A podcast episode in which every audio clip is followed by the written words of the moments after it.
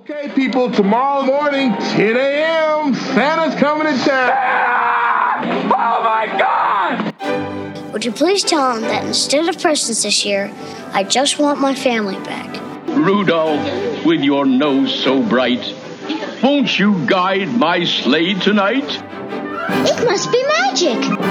I must find some way to keep Christmas from coming. Nobody's walking out on this fun old-fashioned family Christmas.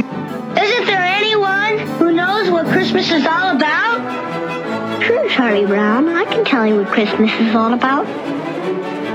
Seeing isn't believing. Believing is seeing. Best way to spread Christmas cheer is singing loud for all to hear.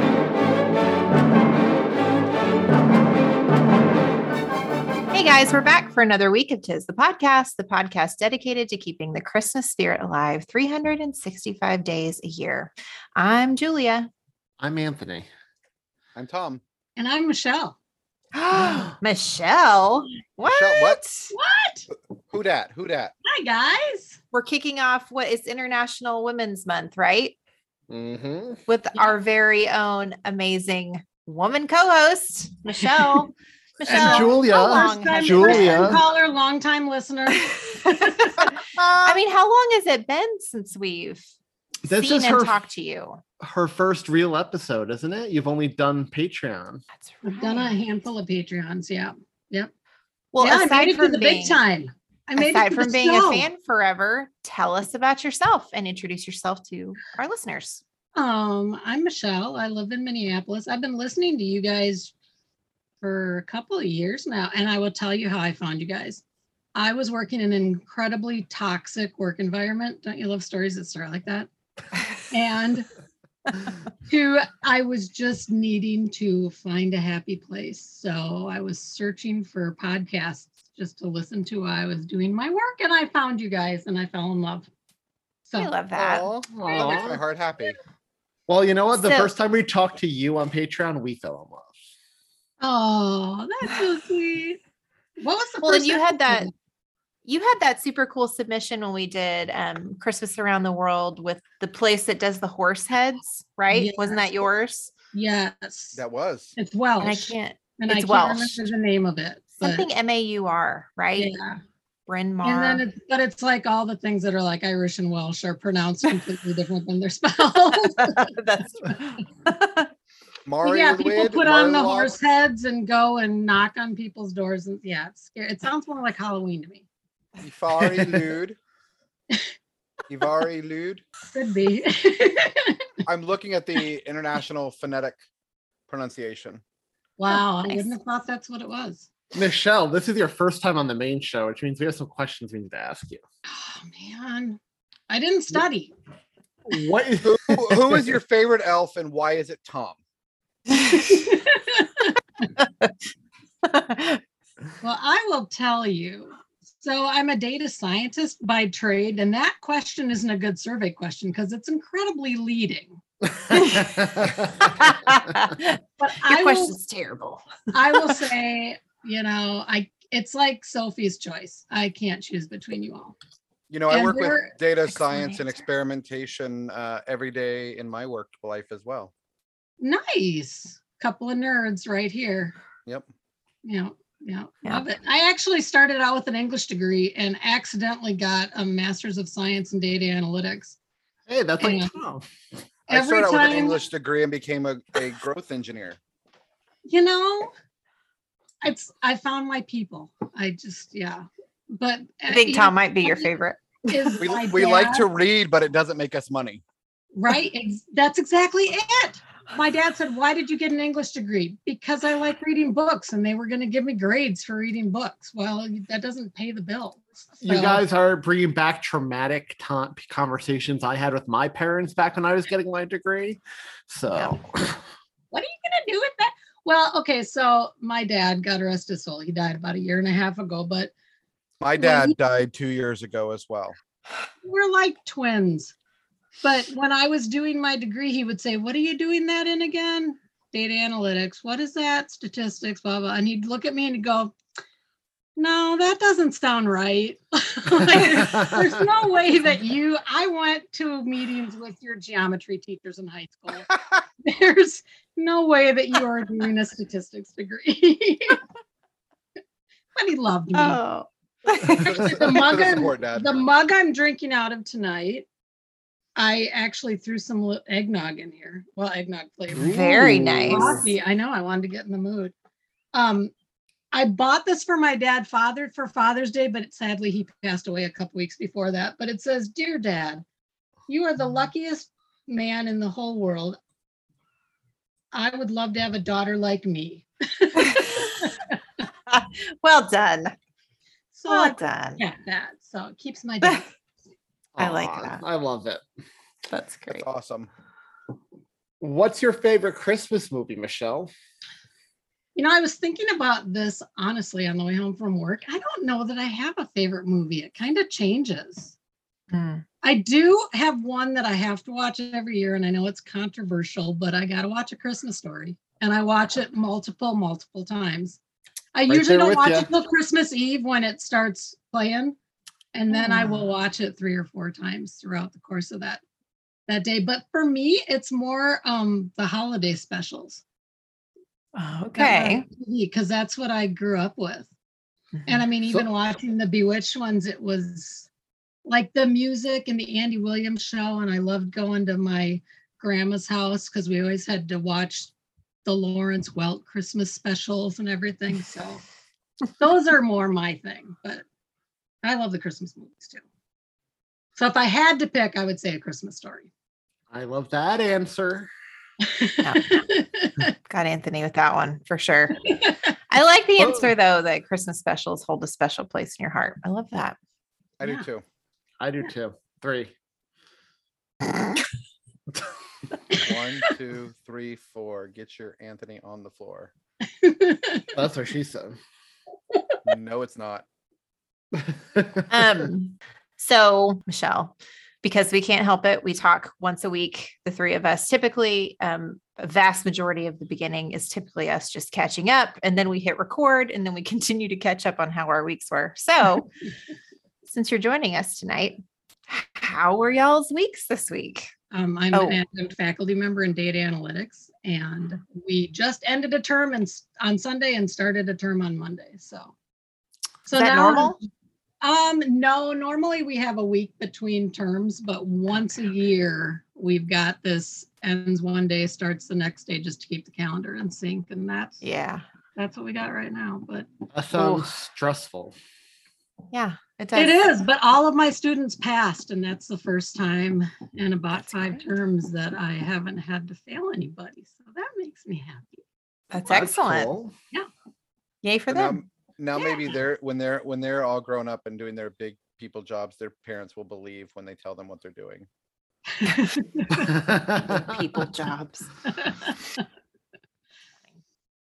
How was I your saw week, the Anthony? Batman. I saw the Batman. Finally. finally. It finally happened. I'll have seen it three And- times by the time this drops. And it was. I will have seen it one to be. time by the time this drops. It was everything. It was like Chinatown meets Seven meets The Godfather with DC characters. It was awesome. Like it's a These- they're all good detective.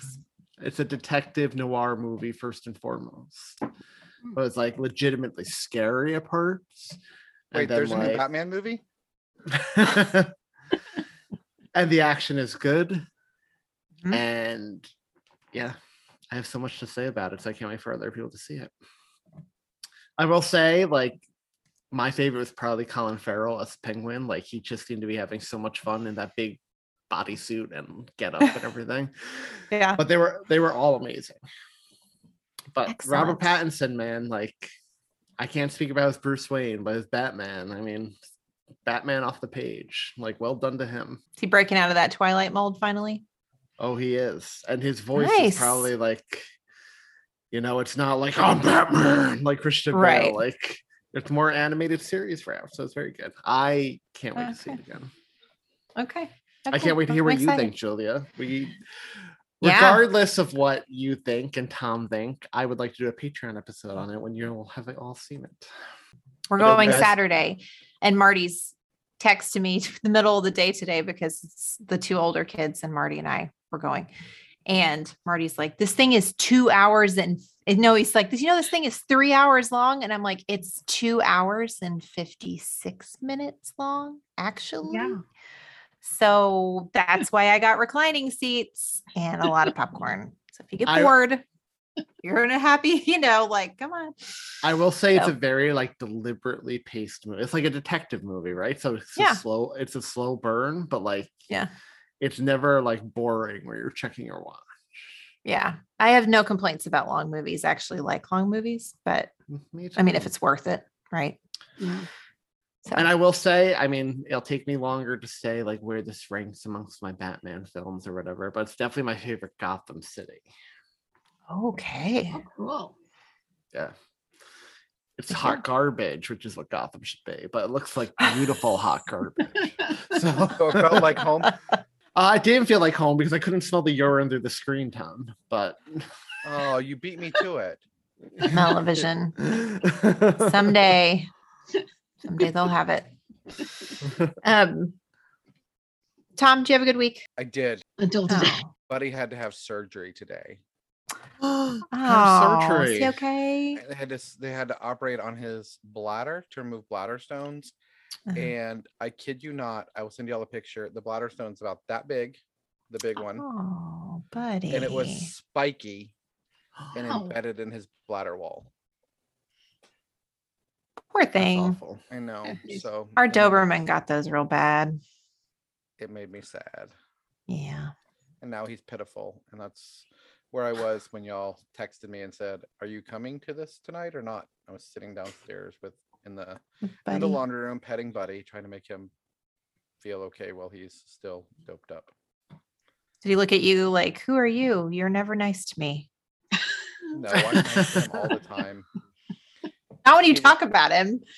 I just it's just for humor. I love the dog. really It's, a- it's like when he talks about me, Julia. It's just for humor. he really loves me deep down. There's a lot of love there. yeah, he does. Mm. How was Well- your week, Julia? Oh, um, I think it was good. I did quite enjoy preparing for this episode though, because it took me back to a place I haven't visited in quite some time. And that place is Bewitched, which really is one of my favorite classic TV shows of all time. So I was very excited to revisit. Insert theme song here. Dun. No, that's not your genie. Dun, dun, dun, dun, dun, dun, dun, Dun, dun, dun, dun,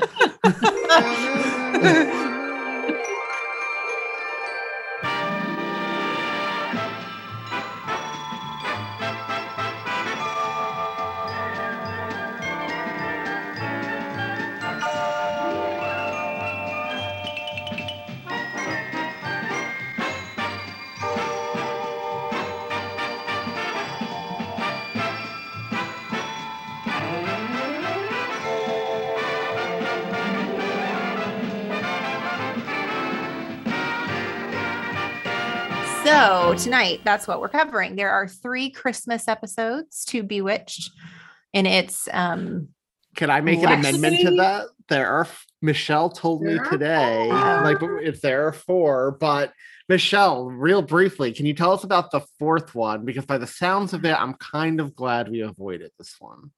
uh-oh. Yeah. The fourth one was season seven. And I actually, I'm significantly older than you guys. So I actually remember watching Bewitched when it was first in rerun. So I remember this one very clearly.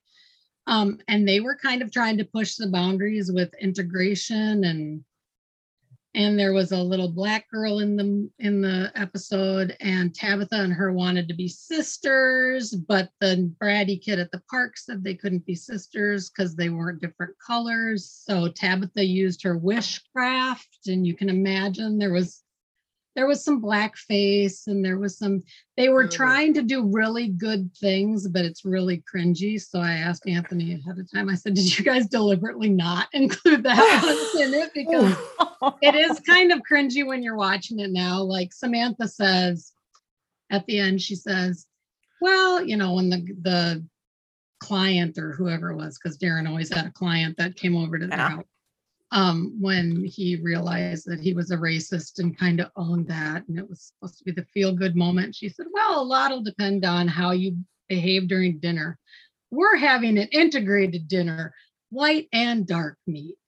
And so you know, it was just kind of, it was a little bit cringy. So I thought maybe you guys had deliberately pulled that one out just because it doesn't Yes. play today like it did in 1970. I wish we could say we deliberately pulled that out, but we are just demonstrating again that we had the most under researched and under prepared podcast out there. So it was a happy mistake. I'm not oh, yeah. sure if it has a Christmas title, so maybe it got through the the algorithm or whatever that chose which ones it is. But anyway, season seven, if you want to check it out.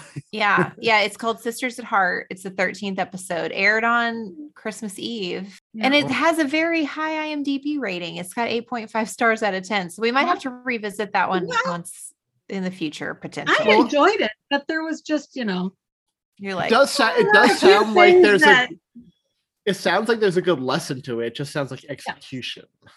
yes. And you know, I mean, it was 1970, so they were Sure. doing the best they could at the time.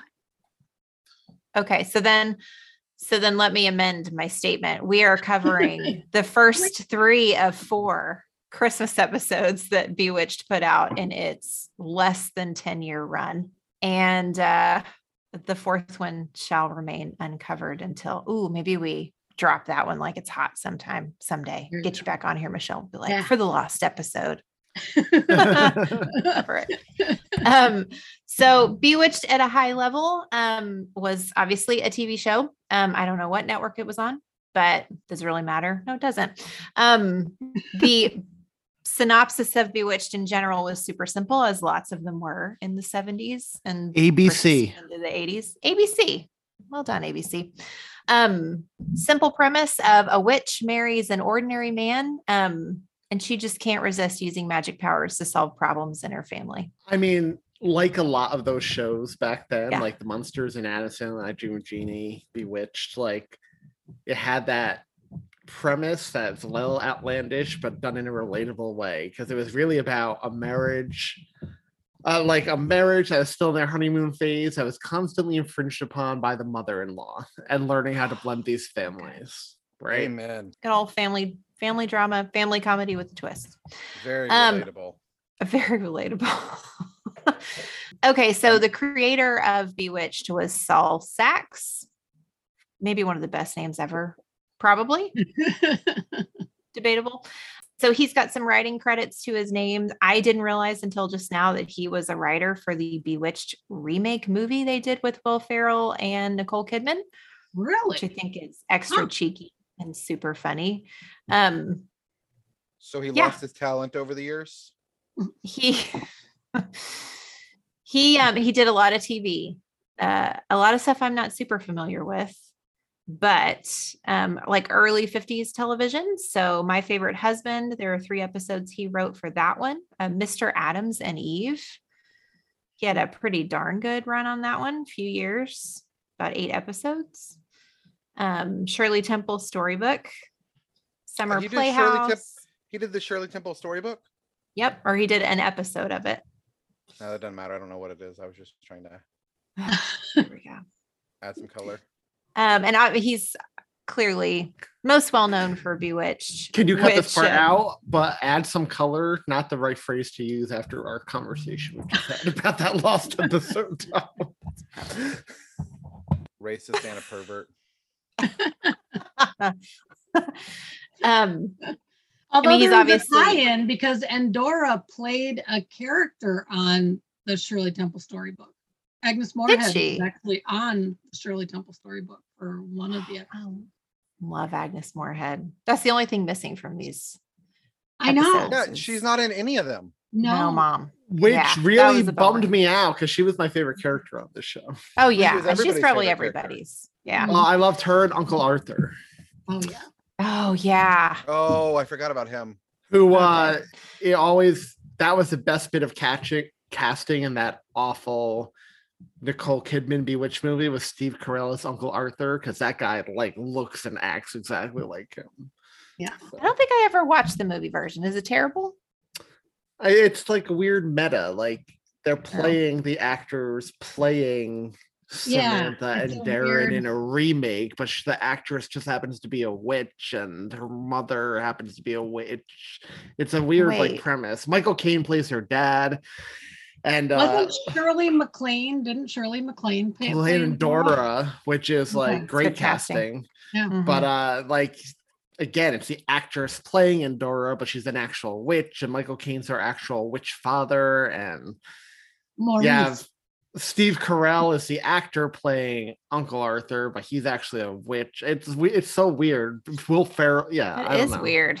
Yeah, yeah, This the first time I watched it, I was very confused.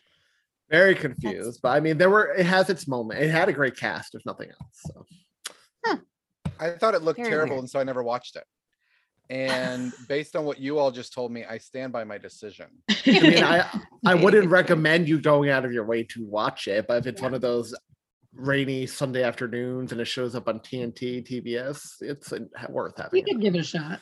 Give it Yeah. a shot. Yeah. All right. It's on Vudu anyway. It won't cost you money. Oh, that's my favorite kind of movie. The ones that don't cost me money. Um, okay, so let's talk about cast. So um starring our two main roles, but really our main role is Samantha Stephens, um, is Elizabeth Montgomery.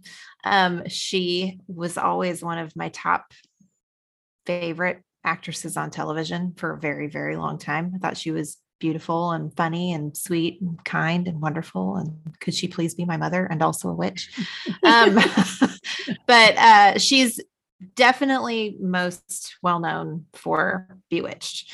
Um, I don't know that it put her on the scene, um, but it definitely is the highlight of what she's done. She had a fair amount of movies um, in the 50s preceding movies and TV series um, preceding Bewitched. So she was in Kraft Theater, Robert Montgomery Presents, um, a movie called Climax, an exclamation point, which is super fun.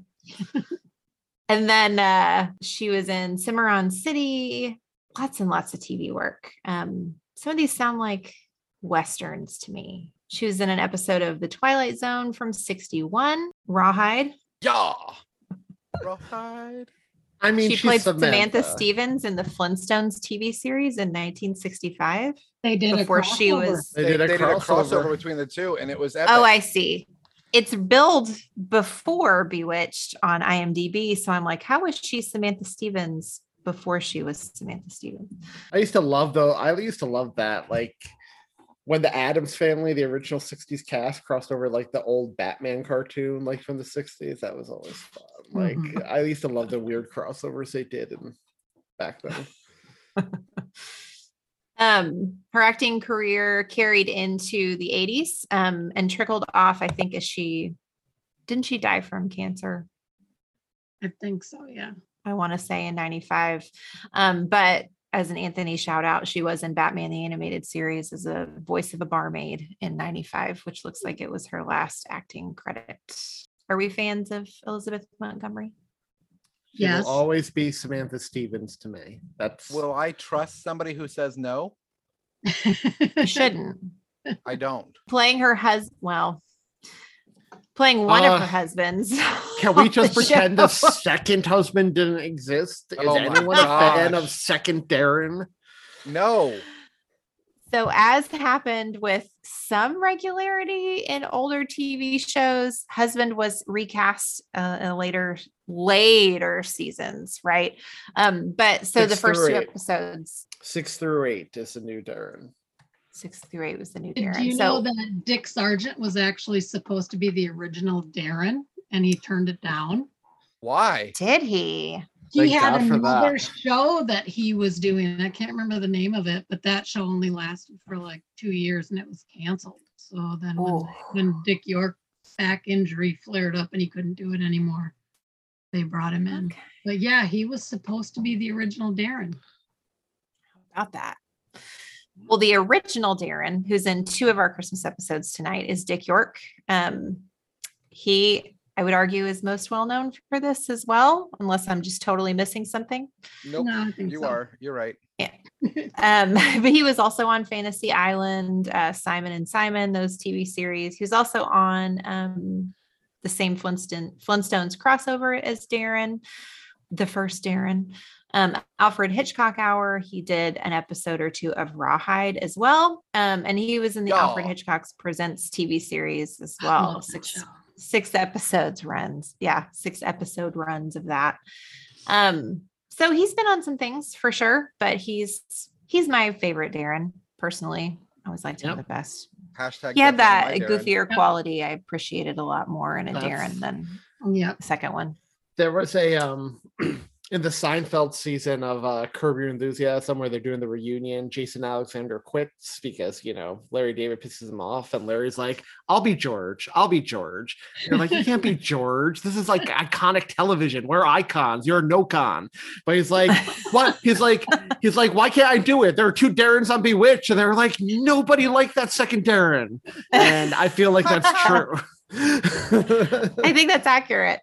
So, second Darrin, who we only get tonight for one episode, um, is uh, Dick Sargent.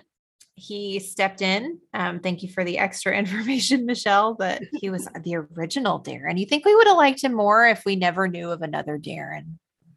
Maybe. I And think you know what? I don't think their chemistry was the same. No, well, that's what I was gonna say. I think we wouldn't have known better, but I also don't think the show would have gotten as popular because of that lack of chemistry.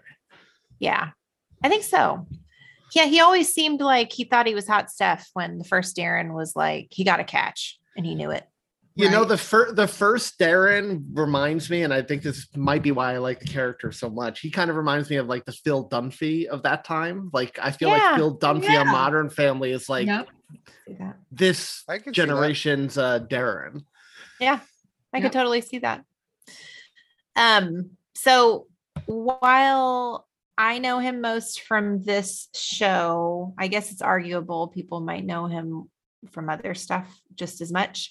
But it looks like he was on an episode of I Dream of Jeannie. Um, and then he hit Bewitched in 69 to 72. Um, but he had a fair amount of stuff after that um, persisting through the 70s. Um, lots of TV stuff, TV movies, and TV shows as well, like Marcus Welby, Rich Man, Poor Man. He was in the TV series A Six Million Dollar Man for an episode. Um, Three's Company, Love Boat. I was just gonna say I just saw the Love Boat episode that he was in. that he was on.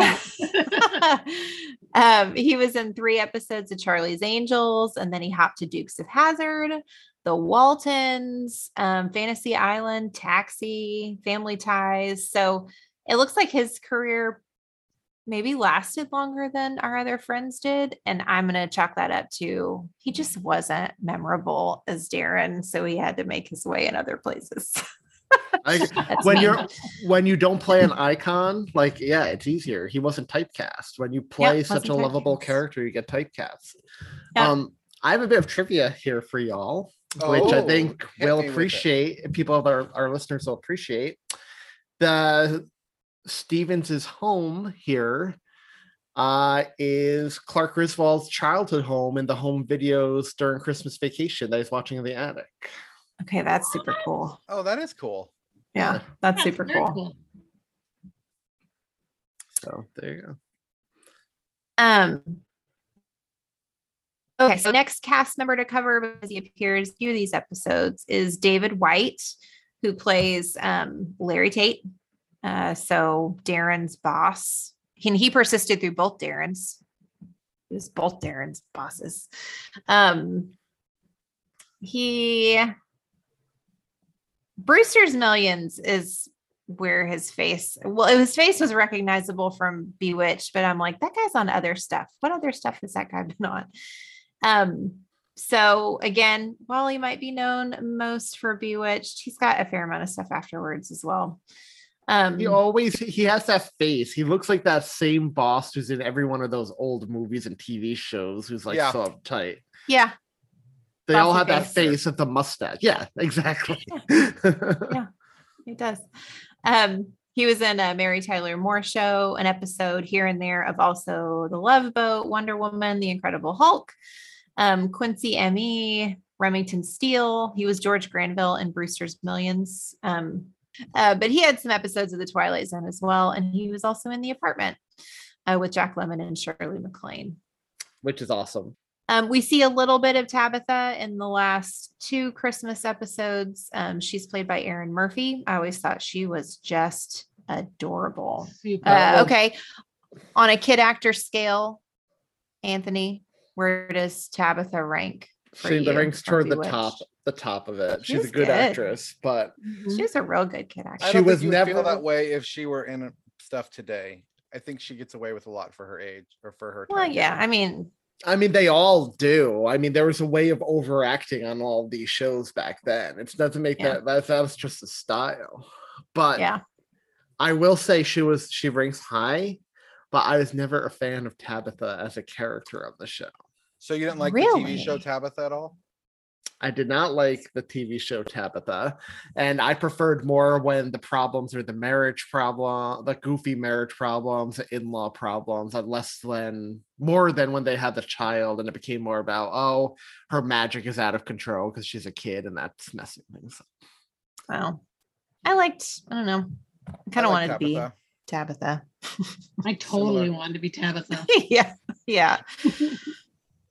but um so she's in a few of the episodes. And then we have uh we had two Gladys Kravitzes but only one Abner that persisted through the whole series which I kind of love.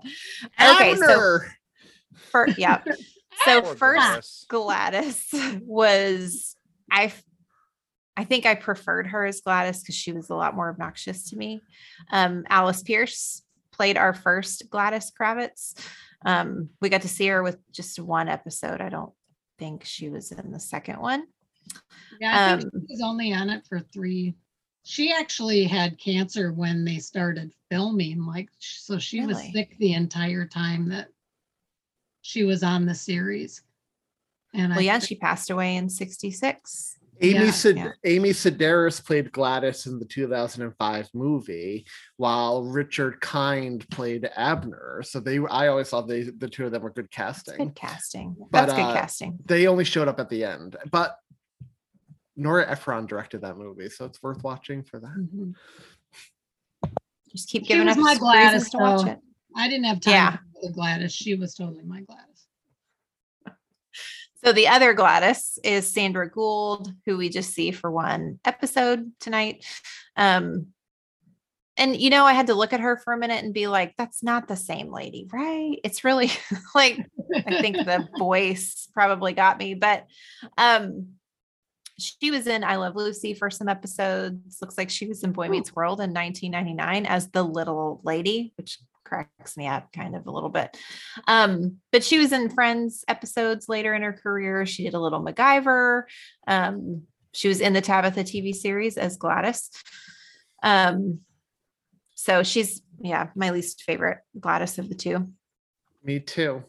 But this whole Me Gladys. Ab- Abner trope is like that's another trope, right? And Yeah, in these no, TV yeah. shows, I Dream of Jeannie, Alf, and the Harry and the Hendersons TV show, whenever there's a TV show where somebody was like a witch or like an alien or something, there's always a nosy neighbor they had to shield them for. Yep. Neighbor. Yep. Alf. And that nosy neighbor inevitably has a completely detached husband who absolutely puts up with her, but is just like put out, you know, like they stay married and all of that, but just like put out. And so that's Abner, and Abner is played by George. Um, he's our only Abner we ever get. Um, I always liked Abner. He always made me laugh. Like even as a kid, when I don't think I sensed the tone fully like you would unless you were, you know, older watching it. Like I used to think he was so stinking funny. Um, and he has an acting career before Bewitched. He was in Tora Tora Tora, uh, Perry Mason, um, some Bob Hope presents in the Chrysler Theater, uh, The Untouchables, Adventures in Paradise, Hudson Bay is TV series in 59, um, Silk Stockings in 57. Lots of stuff. It just keeps going. Sinbad the Sailor did a whole bunch of stuff. I will say it's funny you running through this cast because I mean we mentioned earlier, you mentioned Julia that Endora is not in it, but this show is also known for her extended family, like Aunt Clara and Uncle Arthur, and all Mhm. these like, and the fact that all these Christmas episodes, which are usually the family episodes on any TV show, none of them make an appearance. That was really disappointing and surprising to me when watching it. Today. Yeah. That's It fair. really is. Yeah, because none of them do. But Um, and speaking said- of family member, there is one last person to mention who is a sort of member of the extended family and shows up in the third Christmas episode, and that's Alice Ghostley, who plays Esmeralda, Yes. the kind of like magic's a little janky family-ish type member. I Um, love Esmeralda. I do too. She always made me laugh. Love her. coming on. And her her Um, dislike of Darrin was funny to me too. I mean, I loved how they all disliked Darrin, except for Yeah. Aunt Clara, Aunt Clara and Uncle Arthur, who are like the two older kind ones. But I, oh, her family, I loved her family on this show. Like Aunt Clara with always coming down the chimney in the umbrella, and Uncle Arthur popping up in the mirror and scaring Darrin all the time. Like I loved her family on this show. So let's talk histories with Bewitched. Um, Michele, how about you go first and give us your history with the show? Um, well, I was born right around the time that Bewitched was running, so I remember it actually from being a small child, um, and then in reruns and stuff. So it's always been close to my heart. I've always enjoyed it very much. And actually, I do have a direct ancestor that was hung at the Salem witch trials, which I just found out now. So I re- I just found that out like in the last two years. So I think I come by my love of Bewitched honestly, especially those later episodes when they actually spend like three episodes in Salem and stuff, going through all that. So Oh my Um, gosh. I love it, and I wanted What a to find. be Tabitha, and then now I want to be Samantha. But you know, I wouldn't do things. I would just my. I adore my husband. I would use my magic if I wanted to, and I wouldn't apologize for it. That's That- right. No shame. That's definitely how Bewitch should be ma- remade nowadays, which would be Right. cool. That would be a good take. yeah. Um, Anthony, what about you? So I grew up when Nick at Night was at their prime, especially during the summers where each night was a different marathon. You know, one night would be the Brady Bunch, one the Addams Family, one the Munsters, something like that. So Bewitched certain summers, not every summer was always part of that lineup. So that's Mhm. where I developed my love for it. Um, I mentioned offline, but I've mentioned on the show before, I Dream of Jeannie was more my bag. I loved both, but I think that a lot of that just comes from the fact that I remember I Dream of Jeannie playing more during Nick at Night than Bewitched. Mm. Um, I but think I any of love that has both. to do with the fact that you are a pervert. Well, I, I, I was gonna say, I mean, as a young boy, Barbara Eden in the midriff was very, very, uh, you know, attractive, and I always liked the bottle, like her little, uh, it looks so cool in that bottle. And I actually follow this Twitter account that shows like old TV show like set photos and stuff. That bottle is like huge on set and elevated. She had to climb a ladder to get up into that bottle. It was awesome. But uh yeah, no, I I nothing against Bewitched, just like the Munsters and adamson I both love them. I love both I Dream of Jeannie and Bewitched, and I was really happy to revisit these episodes today. It's a great show. Tom, what about you? Uh, I grew up at the h- hi- prime of Nick at Night when shows like this and the Munsters and the Brady Bunch and I Dream of Jeannie would come on on alternating nights. So this was part of my youth. Nobody's gonna call me out for just saying the same exact thing Anthony did. No, I was just gonna say. I literally just copied Anthony, and he's just sitting there drinking his water. Uh, but yeah, I had the same history as Anthony. I would watch it all. And fun story for y'all. Um, I held hands with a girl for the first time while watching uh, Bewitched. Did Nick Night. you when you guys were watching it together and holding hands, did you say one day when we're married you're gonna have to uh suppress this part no. of yourself to me as for me as well? No, we had a family at our church that was moving, and their um, they had a hiccup in leaving, and they had to stay an extra um, two days, and they stayed at my mom's, and uh, I was there for the weekend, and I had liked this girl for a while, and we were watching this, and we ended up held, holding hands, and I had my first kiss the very next day. Wow. Yeah. Wow. There's Something about Tom we all know now. Yeah. What about you, Julia? Um, same history. Um, but just to add to it, like aside from like my family was a family of Nick at Night watchers as well. Um, but my brother, who was born in 75, I really attribute to really showing me the good stuff of him growing up in the 70s. Um, he introduced the Wild Wild West and Chips and like all those shows that he really loved. Um, so Chips.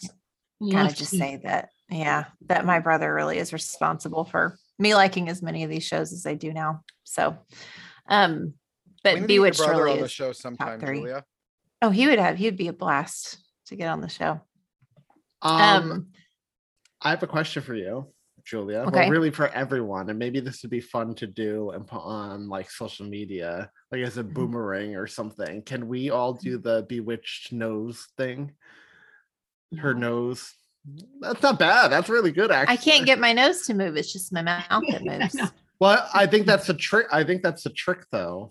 I think Yeah. that's how they say to do it.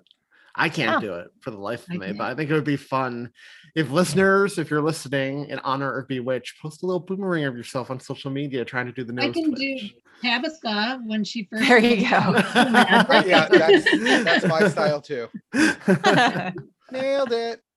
Love it um okay so let's start with our first one so from season one episode 15 aired on christmas eve in 1964 is our first christmas episode um a Wait, vision day? of sugar plums christmas eve Oh, Which- my mom but- was 23 days old. oh look at that I love how shows used to air Christmas, new Christmas episodes on Christmas Eve. I wish shows still did on that. actual eve yep um so little plot synopsis for this one is when an orphan visits the stephens for christmas who doesn't believe in santa claus samantha takes him to the north pole to visit the man himself um we covered all the main cast members we see in this one um we do have the addition of a child actor that plays oh, what's his name Bobby, Billy, Michael. his name's Michael. Um, his real name is Billy. uh, Billy Mumy plays Michael. Um, and this kid's face was really recognizable to me. Um, but when I looked at him as an adult, I was like, yeah, I don't know who that guy is. but super cute, adorable kid. Um, I thought anyway, he's a redhead. Um, but he was in Right. Lost in Space, Double Trouble, Twilight Zone. Um, Yeah, su- super cute, except when he makes fun of the other kid for believing in Santa. Well, And and he- here's the thing: is Well, that I wasn't- to, I had to watch um two seasons of the original Lost in Space. That was part of my Billy Mumy deprogramming program process to get okay with him. Because if you see the episodes of the Twilight Zone that he's in, he's horrible. oh, is he really? He's an evil, evil child in all the Twilight Zone episodes that he was in. So I like I I had to watch some good stuff just to get okay with him. And then in this one, he starts off being horrible too, breaking the kids. What did he break his Santa Claus or something? He broke something on the kids. Oh, he was Will Robinson in Lost in Space. Yes. Okay, that's why he's familiar then. Yes. That yeah. And he was in like the magical world of Disney in 62 and 64, Adventures of Ozzie. Okay, so that's why his face was familiar. Okay. Well, that helps. It's so But funny. if you do ever want to stay awake at night and never sleep again, watch the episode where he's like children of the. There's an episode of the Twilight Zone where he's a kid and he holds the whole town hostage, and he will just randomly send people to the cornfield if he doesn't like what they're doing. what? oh my gosh. and everybody has to have nice thoughts because he can tell people's thoughts and stuff. So he really scared me as when I was growing up. um, well, in this particular episode, he plays one of two orphans. So, um, the way the episode goes down is it's Christmas Eve proper. So, both air date and it is actually Christmas Eve. Um, the uh, Kravitzes have shown up to the local orphanage to take a kid home for Christmas, um, which is kind of funny. When I was I watching have it, I was thoughts like, about this. yeah, like it was a thing. And I'm wondering if it was really a thing or if it was just a thing on the show. I hope it was Um, a TV thing, y'all. It seems like I- a very abusive thing to do to a child, doesn't it? There you go. Oh, look, you don't have a home or a family. Come experience it for one day and then go back to this wretched right. place. Yeah. That just feels terrible, y'all. Yeah. So the Kravitzes show up and they are given the child they're given is Tommy. Um, and he's the sweet, precious angel child, right? Like you, he's very polite and very nice, and they're super excited about taking him home for Christmas. Um, then the Stephens show up and they they get Tommy. Uh, um, they get Michael. Um, in the meantime, however, Michael and oh my gosh, Tommy. my short-term memory. Tommy. Michael and Tommy. Why is this so difficult? um, Michael and Tommy get into fisticuffs because Tommy, our innocent, sweet, pure angel, obviously n- knows that Santa Claus is real and is super excited about Christmas. Um, our jaded Michael, on the other hand, who's had a real hard life up until this point, which you would totally argue that my that Tommy has also had an it's he's an orphan, so his life has been rough as well. Um, Michael's like, Santa's not real. Don't be such a dummy. And so they start like fighting it out in this setting with the Christmas tree. And we get some like hardcore judgment from the woman running this whole thing where she's like, You're a difficult child. Um, and he, I feel bad for Michael. He ends up sitting by himself for a while. Um, Samantha sits next to him and because she's got a sense about everything, right? Like she knows everything before it actually comes out. So she sits by him and thinks she gets an idea of what's going on. And um heartbreaking moment for me was when Michael's like, he's gonna Darrin's gonna come over here and tell me that I'm a difficult kid and it's gonna be a what happened? struggle. And then Darrin comes over and he's like, Hey Samantha, come here, I gotta talk to you. That kid's trouble. she just told me that kid's trouble. And Samantha's like, Can we not be gigantic a-holes and give this kid a chance? It's the right thing to do.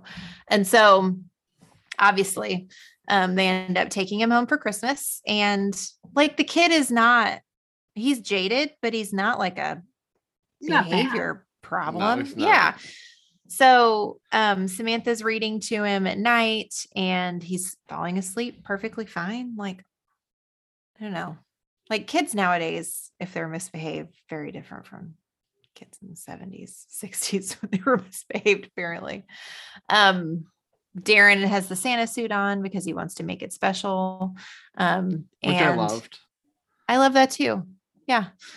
And so he they orchestrate this whole thing. I was confused. I guess it was nighttime because she woke him up from falling asleep when she was reading to him and they go downstairs and she's like, "Oh my gosh, it's Santa under the tree. Can you believe that?" And he's like, "Yeah, I know that's your husband." And he goes back upstairs and he's just devastated. He Or he's is not he- devastated. He's just Eh, it's I not love real and yeah. I love Darrin's thoughtfulness, but the kid is a little old to have not noticed the difference between him and Santa. There. I. Like I think there's a cap. I think there's a cap as to when the dad has to stop doing that. Or like, you know. Or just never lie to your children. I'm just throwing it out there. Oh, I absolutely lie to our children about Santa Yeah, I can't I can't wait to lie to my children about Santa. Yeah. Oh, And we even engage the older kids in lying to the youngest one now. Oh yeah. So it's just a really whole family affair. Oh, okay. I have no and I have no problems with this. Morality. It's just a slippery slope. Um all You have right. no- you have so no problems with morality. not when it Is that comes to lying to my kids. Have you have you seen my Instagram, Tom? No, I don't. You pervert. Oh, which Um, by the way, real quick, and you can cut this part out, Julia. The other day when I s- because I told that story on a recording a few weeks ago about how like oh, I have to be careful because Julia's kids follow me now. And Then I just mm-hmm. disregarded that. Well, the other day, like I posted one of Britney Spears things, and one of our listeners replied to my story. Think of Julia's kids, Anthony. Think of Julia's kids. Yes. That was the one that Ethan was like, you might not want to look at his stories today. It's Britney Spears topless. Pervert. okay. Okay. Um, Is so it though, Julia? Is it really? so what's the benefit of being a witch um, when you welcome a child into your house that has lost his faith in Santa Claus? You can take him to meet Santa. Because you can take him to the North Pole because you're part of this mythical realm anyway. And so Right. it opens doors up to where, yeah, if since she is a He witch, knows therefore she Santa. That's right. Santa knows Santa. Which, by the way, can we like? She doesn't wear the black outfit with the hat a lot in this series, but she looks Yeah. so good as as a traditional does. witch. She really does. She does. Okay, so question about that. She was clearly pregnant in this episode, but was she actress pregnant or was she character pregnant? Because she was hiding it. So I, I don't. I don't think she has Samantha uh, Tabitha for a few years still, so I think she was actress pregnant. But okay. Yeah. Um, because there was some very blatant hiding of the tummy, Yeah. which always makes me laugh. I don't know. It's like one of those when you find a misspelling in a book, you know, and you're like, look, you missed a word. I like it when people try and hide their pregnancies in shows. Anyway. Um, okay, so she uh, babies and I couldn't hide them behind like a Christmas box or something. So yeah, like no, and like she would wear just the regular dresses. And I'm like, I don't know how I can't tell you're not pregnant, but I can't in this moment. It's not until she puts the Empire waist black witchy dress on that I'm like, there it is. And that's Yep. why you've got a baby doll in front of your stomach. Um, but uh, so she completely transforms into a witch and like super skeptical kids like, where's your hat? She goes, bing, where's your where's your broom? Boom. I thought that was cute. That was her like, okay, this isn't what I usually do, but okay, we're gonna sell this kid one way or another. Yeah, right? and she wasn't being she could have she could have gotten snappy about it, but she didn't because she's I love the sound in effects and everything too. I do yeah. too. But That's um, And her hands are I- just so perfect because she's so for the record, she has. Tabitha in season two, Okay. episode 18. So like January 1966, which I guess is like almost a year later. So maybe Yeah. she, I don't know. It wouldn't have been for Tabitha. No. That was personal pregnancy, personal Yeah. pregnancy they were hiding. Um, so she goes into full witch and she's like, let's just go meet Santa. And he's like, okay. And then Darrin walks in, which was wonderful because he's like, one, he knows you're a witch now, because that's typically a problem in our storyline. Um, and then he's like, You're going where? And she's like, We're gonna go to the North Pole because obviously Santa's real. And Darrin's like, Really? And he's like a total kid. And that made me incredibly happy. Another point for why I like this Darrin better. Oh, when he meets Santa in a few minutes, like he's like he has a kid expression, like he's like meeting yeah. a celebrity. Yeah. Oh yeah. So they witch their way to the North Pole, um, and we see Bewitched's version of the North Pole for the first time. Um, it's quaint, it's cottage, it has a very real Wizard of Oz vibe to it, especially when we get our first elf that answers the door with the little, you know, who are you here to see? Michele, And, what did uh, you what did you say to me in a private chat about these episodes when you were I watching them this must week? I must have trauma blocked the elves because I forgot how frightening they are to me. Bunch I of do old not men. like the bewitched elves. Was that something we would consider problematic? I don't know. They But are the guy that opens the door, he freaks me out. he, his face is I probably wouldn't have been the one I picked. He has a very harsh face. Um, but they're all older men. So speaking of elves, um, they've got that Swedish vibe to them, right? With the overalls. Um, the inside of the house is a very the workshop is very cozy, like wall to wall with stuff. So it's kind of that junk appearance versus like the hyper organized North Pole. Um, but yeah, it's older men building toys for Santa. And then we meet Santa, who is played by I don't know some guy Cecil Kellaway. Um, I thought he and looked good. I liked this Santa a lot. He looks old, like he's obviously an old guy with a real beard. If it's not a real beard, it's very well done. Um, but he was very comfortable and he was very kind and caring because his main goal aside from seeing Samantha after a long time and being overjoyed to see her again because they're like besties, which also made me very happy. Um, he takes time with Michael to say, you know, I mean, it's our Linus moment, right? What's the reason for Christmas, really? Um, so, aside from addressing the fact that now Michael knows that Santa's a real guy, Santa's also addressing, like, well, what do we do what we do? And why do I do what I do? Um, and he says, it's not, and I don't have the quote. Essentially, it's that it's not what you get for Christmas, it's what you give. And we can give love to everybody, which I really liked. And to Anthony's point, Darrin's face this whole time is like wonderment, which makes me like Darrin so much. Oh, yeah. So Santa Claus at this point says, Remember, Michael, the real happiness of Christmas is not found in what we get, but what we give. Uh, the family goes home. Uh, Michael ends up selecting a gift for his kid that he went fisticuffs with um, at the beginning of the episode, which was nice. So he learned That his was lesson sweet. on what was That was I given. know Yep. it was over the top and it was hokey. Yeah. But it had the feels, y'all. It did Mhm. have the feels. And he's like immediately adopted. Christmas morning, his new family shows up. Only Well, one I don't know them is why they didn't take him Christmas Eve, but do what? that confused me too. Only Yeah. one of them was adopted. Well, I mean, Michael was adopted. Um, right. But the other kid just goes back like nothing ever happened. Nobody loves you, kid. But he's got a lot better outlook than Michael did previously. I guess that's just awful. I still find it awful. Hey, Anthony, we did should- you notice who the dad was that adopted him? He was Who? from I Dream of Jeannie. It was Major was- Healey. Was The that? dad that adopted him? Yes. I love it. The only thing that would have made that better is if it was actually Major Healey and then that kid appeared on I Dream of Jeannie. So, overall thoughts with this episode? I love this one. This one gave me feels.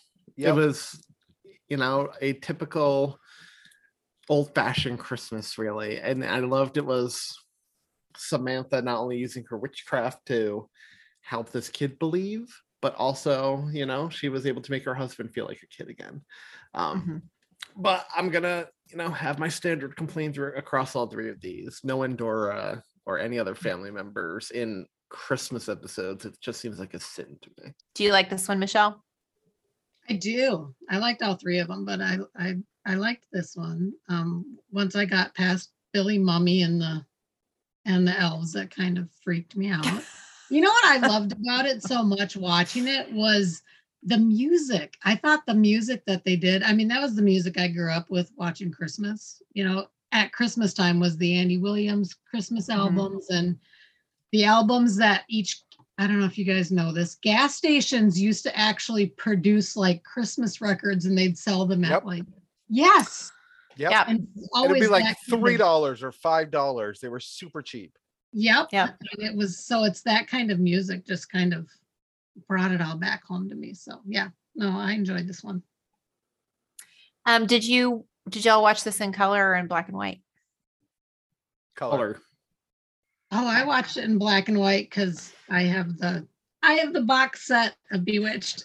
Well, That's so awesome. originally, obviously, it was in black and white, and they colorized it later, Yes. which I imagine. I know Tom and I got it on Amazon Prime, which the only option is color. Um, so, but I'm it I would like be seeing her in debatable to me if it would. I like seeing her in color too, but there's something about watching it in the original black and white that would have been sweet. Yeah. Um, also, I have a. Re- can, are we going? Can I read a quote that I really liked? please do. It's between Michael and Santa, and Michael's he asks him if his stomach, those aren't pillows, are they? And Santa says, No, my boys. Sometimes I wish they were. I've tried all kinds of diets, but nothing works. But then again, if I got too thin, my children might not recognize me. And Michael says, I'd know you. And Santa's like, Yes, yes, I think you would.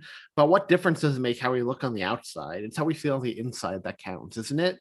You'll grow older and I'll grow weaker, but what we've seen with our hearts will ever remain a thing of joy and beauty.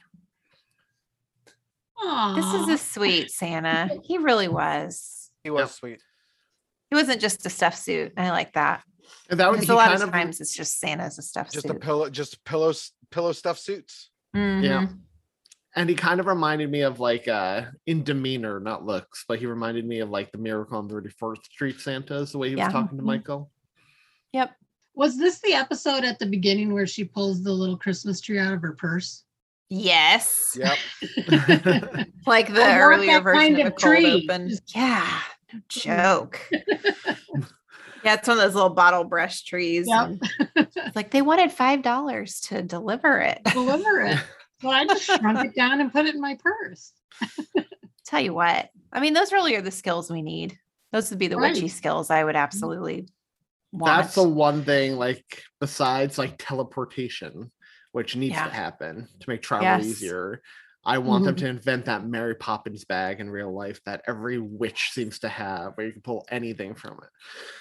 Yep. Um, Oh, you mean the one from Halloween Town? from Aggie Halloween Town, from Bewitched, from the Santa Claus, from Mary Poppins, and everything. The only one that matters is Halloween Town. Yep. Uh, I loved the bag in Santa Claus where he has that too. So just saying. I'm with you. Um I okay, have another so quote. are I'm yeah. sorry. I'm sorry. No, you're good. Um, it's Darrin and Samantha's conversation, and Darrin's like, "Well, what are you gonna do?" And Sam says, "I thought I'd take him to see Santa Claus." And Darrin's like, "Another one?" And Samantha's like, "The real one." And he's like, "The real." Are you telling? Are you trying to tell me there really is? And Samantha's like, "Of course there is, darling." And Darrin's like, "Where? I mean, what? What? Where? What? What? Where does he?" and, so and Samantha's like, "Where does he live?" And Darrin's like, "Yeah, just like the North Pole." Oh. He's so good at stumbling. He's so good He's at it. really good at stumbling. he is, and to your point, Julie, I think that's what makes his first Darrin everyone's favorite. He had that goofier side to him, Yeah. Mm-hmm. where Yeah. He was goofy and he knew he No, he was had a Darrin. catch. Anyway, he knew he he knew he lucked out by getting a wife like Samantha. Mhm. Oh yeah. yeah. He married up. Is that what you're saying? Way He, he up. pulled he pulled an Anthony and married way up. I know it. I Pulled a it. He pulled a Christine and married up. Anyway, Uh, any other favorite quotes and scenes?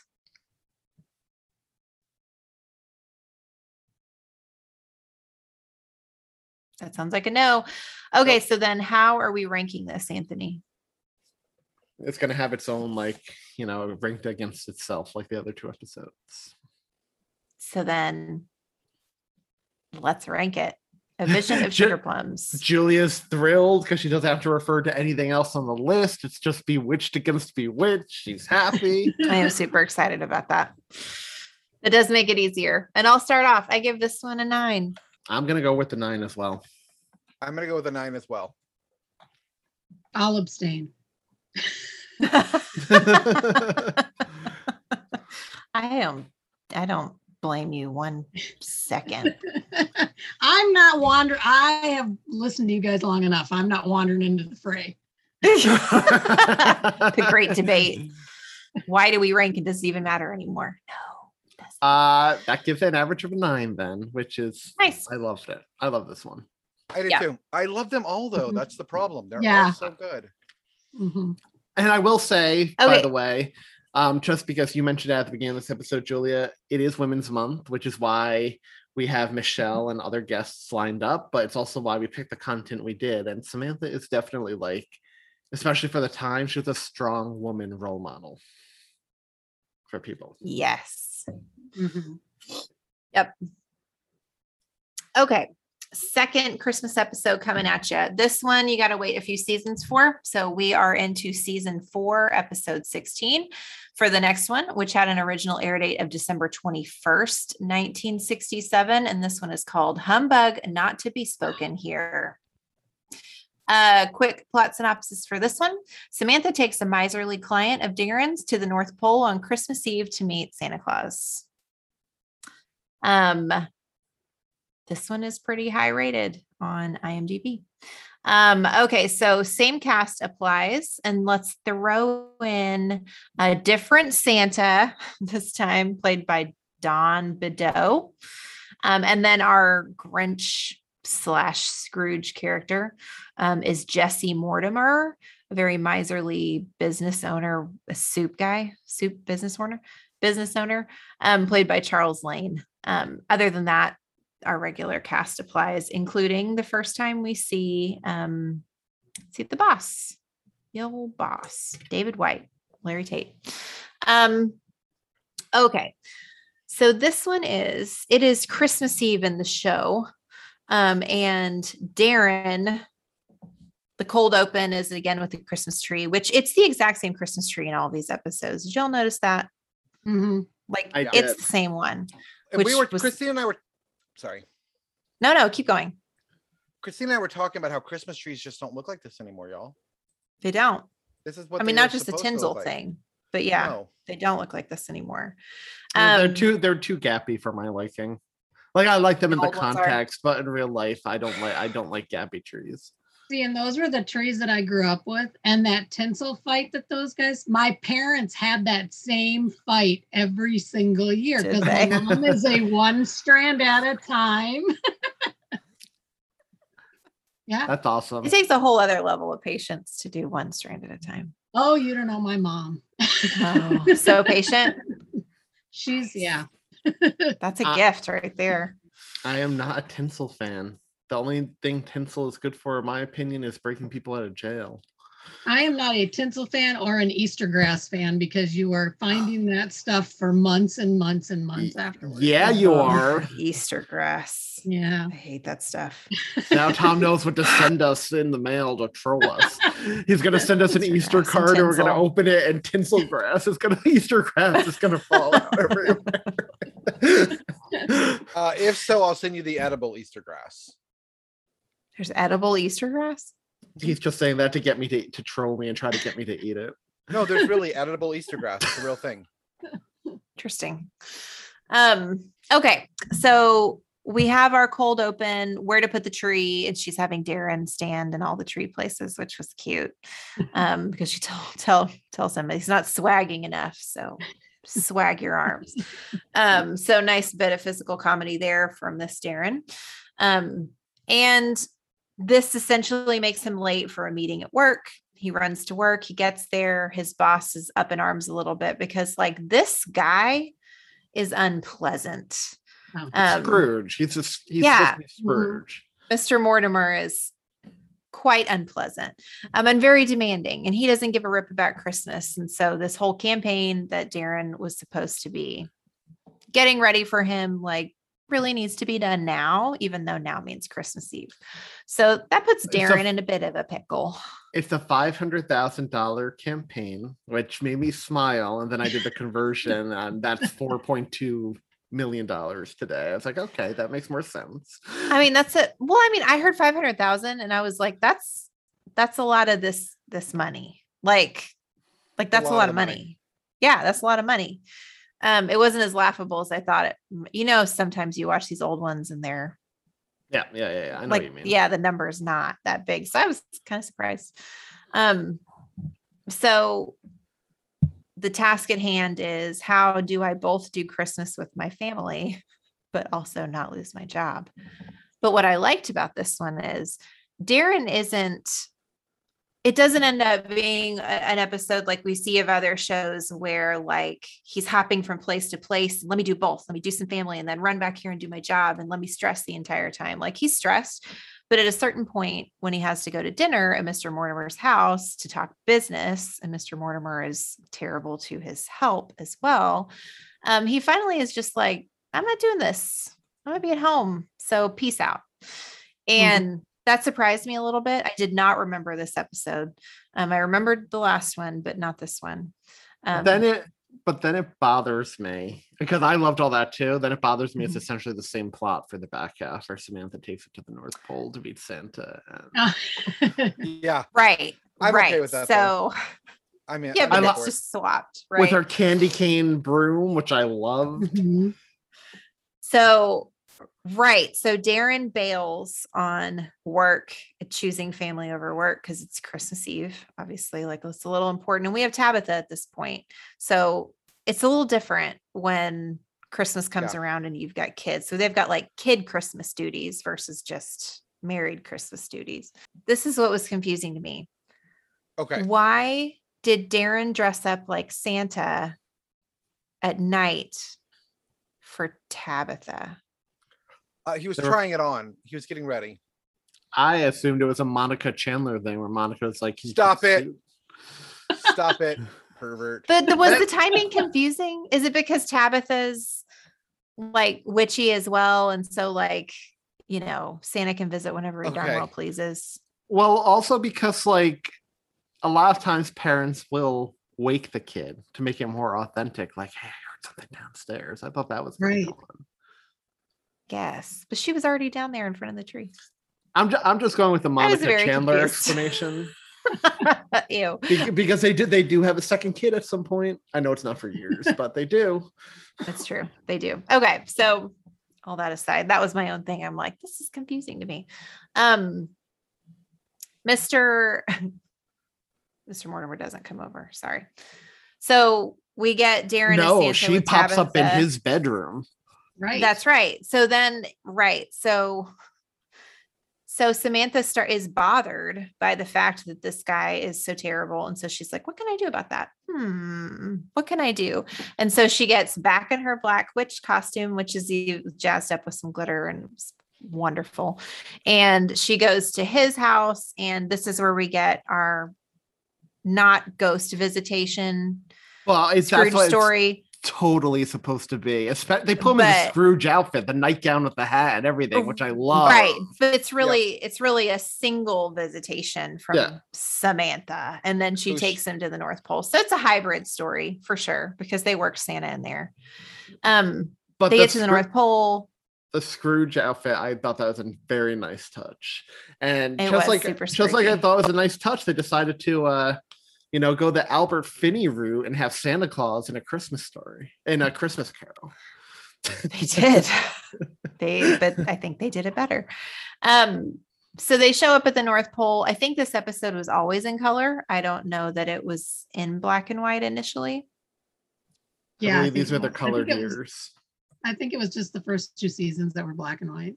okay initially. Um, and so we have a different Santa, but I think he's a good Santa. Um, Mm-hmm. the North Pole looks very similar to the first season North Pole, just a little more vibrant, probably because they knew they were filming it in color. The elves um, look terrifying still with their demon ears. yes. Still, still the same. I mean, they were consistent, and I thought that was good because, like, I mean, there were minor changes. The outside of the North Pole didn't look exactly the same, um, but it was close enough, right? Uh, what do we think about Mortimer's change of heart while he's talking to Santa, or Santa's interaction with Mortimer? Because the Santa's a little different than our, our Santa from the first season. And maybe it's because he's not talking to a kid, right? right. I did prefer season one Santa though, personally. I don't know how you I did guys too. feel. Yeah. Well, this Santa was a little put out with Mortimer. hmm Yep. Like, I don't have time for your nonsense. Um, and they even take Mortimer gets to ride, Mortimer and Samantha um, get to ride in the sleigh with Santa while Santa's delivering because Samantha's really trying to show what Christmas is all about, right? Like, don't be such a miser. Again, just it's a Scrooge story. Um, and Mortimer just really doesn't seem to get it until the next morning. Um, and what happens the next morning, Anthony? It's this change of heart. He shows up. He ends up showing up at their house. Just like Scrooge with Tiny Yep. Tim. Yeah. And he recognizes the doll Tabitha has. Oh, doesn't Yeah, like know how Cindy he Bruce a recognizes- lot. What was her name? Susie Bruzy, Susie Susie Bruzy. Bruzy. One of a kind. which sounds like a horrible toy, doesn't it? Yeah. Susie Bruzy. Mommy, mommy, look, she bruises for real. Super creepy. It literally sounds like one of those made up toys they have to pitch on like impractical jokers trying to sell it to try to get them to like agree. Hey, that's a great idea. and it's not. But no, I I, li- I Um, like that he showed up and there was, you know, he's a different man. He's it's a Scrooge Mhm. redemption. And It is. I, I mean, thought And it was every- Samantha's exhausted. Tabitha too. So Samantha is Yeah. exhausted. And I and I like that because like so obviously now it's a change from season one. She has a kid. And I know she wasn't all up all night getting ready for the kid, but it's just kind of the idea that when she has a kid, she's up all night Christmas Eve and she's exhausted Christmas morning. That Mhm. was a nice touch. Mhm. And that is exactly what it feels like to be a parent on Christmas morning. Well, that's what that's what I was going for. Like I like that. that they were Amazing. Um, so we get at the end of this episode what we got at the end of the first one, where the males are not quite sure if what happened really happened. I think it was just a dream. Um, but then you get little tethers that, you know, the winks and then the Susie Bruise a lot. What's her name? Susie Bruzy. Susie Bruzy. Um, so there's always kind of that underlying, I think in every episode where you engage outsiders, where at the end of the episode, they're like, was it real? Are you a witch? It was particularly Um, fitting for a Christmas Carol themed Mm-hmm. episode because obviously the book leaves open for interpretation whether whether it was a dream or actually happened as well. So I Mm-hmm. Sure. liked it. Yeah. I did. I like this one. Not as much as the first one, but I did like it a lot. That's how I feel about it too. Um, any any quotes or scenes that we particularly liked from this one? Yes. I like when Mortimer Do and share. Darren are talking toward the beginning and Mortimer's ranting about Christmas. He's going on like, I don't believe in Christmas. It's crass commercial nonsense. It's and he's trying to find a word, and Darren's like, try humbug. And he's not amused by that No. response, by the no, way. No, he is not. I like the scene in the sleigh where she tells him to put a seatbelt on, and he said seatbelt, and it's new in all the models this year. Because because I actually remember a time when cars didn't have to have seatbelts in them. And it's funny from that time period, time. there was there were a lot of people who protested and complained about losing their freedoms and the government overreach by wearing seatbelts. it was such a huge infringement on personal rights. But somehow everybody got cool with it. I don't understand, y'all. right? It's confusing. It is. Oh man, it is. It's just I don't get it. I just thought this whole episode looked gorgeous, and probably because they Mhm. knew they were shooting in color. But I loved the scene of Samantha flying through the air with him in his Scrooge outfit on the broom through the snow. I thought that looked so yeah. I loved cute. I loved the fact that the the neighbors were like, "Oh, you got to do more. You got to do more. You're not doing enough for Christmas." And then she shows up with this awesome sleigh, and then it just disappears and it's gone. That's the next episode. Oh crap! It, cut all that out. It's easy to blend them together. I'm pretty sure I've already done it once without realizing it. Well, especially Um, the, these first two. All right. What did you guys think about that very last scene when it pulls away out? And so the camera's like on the patio and it shows the snow and there and it's got the music. And man, that just does me in. I am a sucker when TV I- shows and movies do. Yeah, this. you are. I Yeah. love that. So whatever they used for snow in these episodes is just like I don't know what it is, but the way that it just comes off of them makes me happy. I remember watching these and being like, I want it to snow like that. With the uh, Could that the what snow is starch, like? the laundry starch flake. Yeah. That's what it is, right? Like what they did in White Christmas and all of that. Asbestos. Asbestos, yeah.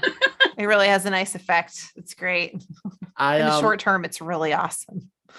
But to what you said, Michele, like I feel like that's such like a cheap trick movies and TV shows use because it instantly gets you emotional.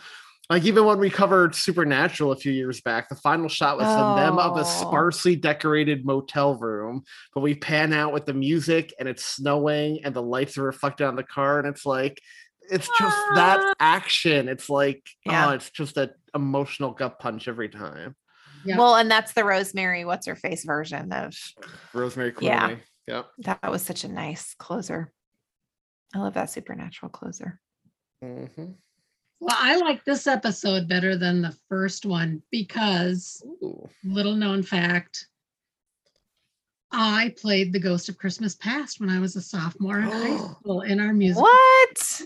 That's Yeah. amazing. Nice. I li- the best part about that was I had a little pouch with glitter in it, and on Yeah. opening night, I was supposed to like sprinkle it here and there.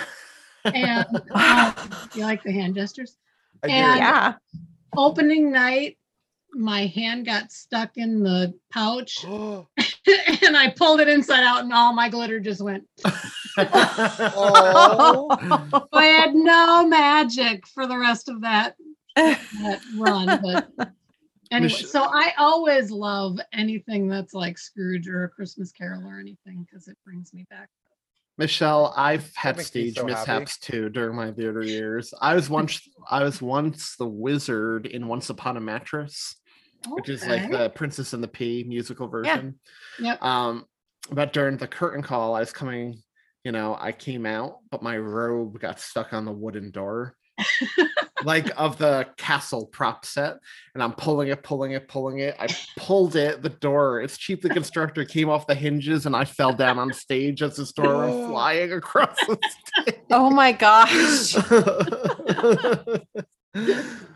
That's excellent. So I've been there. Yeah.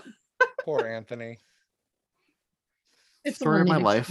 That's gonna be the title of my autobiography one day. Poor Anthony. The, the life and times of Anthony Caruso. Um, so if uh, we, I know you're gonna abstain from uh ranking this, but if you did, this would be higher than the last Yes. the last episode for you. Uh, what about you, Anthony and Tom? Where does this one fall? 8.5. I'm gonna give it I a solid. say. Go for it, Julia. I think we're gonna say the same thing. One, two, three, eight. Eight. Very nice.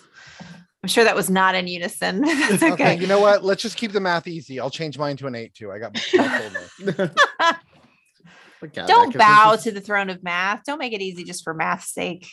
That's not That gives us an Um, eight point one six seven. all right. And for our final one for tonight, though, not the Um, we didn't mention it by the way, though, but both of these episodes had a strong Linus moment. They did have a very strong Linus moment. All Mhm. three episodes do.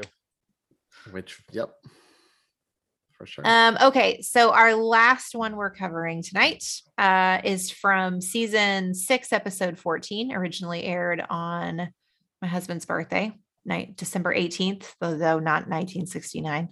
Um, Santa comes to visit and stays and stays. uh, He's like that house guest that just won't leave.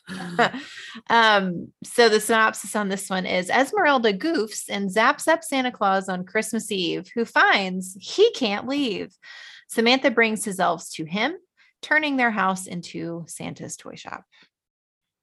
So we have two kids at this point. Um, I can't remember the boy's name. Adam. Remember the boy's name? Uh, Adam. So we have Adam as a bitty, bitty little baby. He's like a Um, newborn and- almost. just yeah, super newborn, little. yeah. And then we have Tabitha, who's aged a few years since our last uh, sight of her a few seasons and ago. so stinking cute. So She's stinky. adorable. Yeah. We have uh, Esmeralda, who we mentioned, played by Alice Ghostley. Uh, Larry Tate is in this episode as well as the endearing, goofy boss. Uh, we have yet another third Santa Claus. Ronald Long steps into the Santa Claus role for this particular episode, and the Kravitzes are in it as well. We get a little window sightseeing I'm gonna say right now, and I know Julie disagrees because she mentioned it earlier when the cast. This was my preferred Gladys, the second Gladys. Oh, you like the second Gladys. Okay. Yep. All right. For some reason, that is it's just uh, the look. She's the one I always picture when I think of her, Yeah. She's screechier for sure. Which I think is what makes Yeah. it funny to me. Like Yeah. Abner. yeah no it adds it absolutely adds to it um for those not familiar um esmeralda is also a witch though she seems to have a hitch in her giddy up and lots of times she uh she causes chaos when she tries to do when she's not even trying to do magic um not to mention when she does try and do magic so And for those unfamiliar, Samantha's living with a strange new man who uh Yes. this is a new know, I don't know who darrin this guy is. Yeah, this he is the new Darrin. That's true. Um, okay, so Samantha's got a new little baby. So automatically we've got some time crunch. Plus, it's a few days before Christmas. So she calls in the cavalry to help. And in this instance, it's Esmeralda who she calls in to help because Esmeralda is just sweet. Okay. She's like super duper sweet. Um, and she can do some magic, whether she should be or not. And uh, so Samantha figures this is a good person to help. Um, so she comes in, and uh, Darrin is not a huge fan of the magic family in general. And you feel it more with this Darrin than I did with the Mhm. first Darrin. The first Darrin was like, oh, family, it's a booger. This was one's like, family. the first like one was more like put out. This one Yeah. is like more like cruel about it. He's Yeah. Very much so. Yeah. He's he ang- is so angry. biting. And that's not, I don't like that. No, really me either. like. Um, Like I could So- see with this one why Endora wouldn't like it. Oh yeah, For sure. absolutely. Yeah. Yeah. Um, so Esmeralda shows up and she she sneezes, He which sneezes makes and stuff makes a goat. and makes it go. Yeah. Which the nice thing, and Samantha calls it out, is well, her magic is a little janky, it doesn't hang out very long typically. so like the goat disappears pretty fast. Um, Love but the uh, seals. The seals are so cute. They're adorable. Yeah, we get two seals and high chairs at a certain point, which is just like super fun. I don't know if they're actually high chairs, but I always thought they were high chairs. That's another difference between the two Darrins. The first Darrin was always annoyed by this stuff, but he was still there. He still had that shock.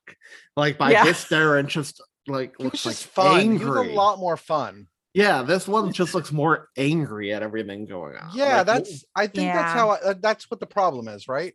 There's a lot of storming out. and- Yeah. He's not near as tolerant. Very ragey. I don't appreciate that at all. He's Mhm. very ragey. Very Anthony. No, I'm kidding. I would be the first No. Darrin. He's not. He's not even ragey in a good way. Like he's not ragey in a. There's no humor in it. Um, so we have uh we have a, a small subplot going on with Larry the boss, where his wife has asked for a mink stole and he's a little resistant to comply. Um, so he's a little gripey throughout the entire episode, um, which is a trope, right? With um with a lot of these Christmas shows and movies where that wife is dropping those hints and that husband does not want to comply. I feel like you see it more in these 60s shows, right? Where the woman has a place in the home and the husband is the provider and all that. But um, but we get some side comedy from that one. But the main issue is Esmeralda in one of her accidents um, happens to magic Santa to to Samantha's house. And that's a problem because he's got a lot to do. Okay. Let's be season. honest. It's his busy season. So, like, this is a real drain. This feels like and it's that's also a should be doing right problem because they live next door to the nosiest couple in America. and she's on point this episode. She's like all up in that window. And Mhm. Abner still just have, have gives no craps. He's like, I love Abner. I you too. that just reminds me of like I mean it's a generational thing, right? Like I there were times my grandparents, my maternal grandparents, like grandma would be going on about something, grandpa would just be sitting there like, you know, bop, bop, bop, bop, bop. like it just reminds me of them. So Um, so unlike the goat and the seals, Santa is staying around. So that's an extra problem. Like you said, Anthony, they're both having to mitigate. Santa's got work to do. And we got all these other mortals that really can't see that Santa's in our house right now. That's a problem.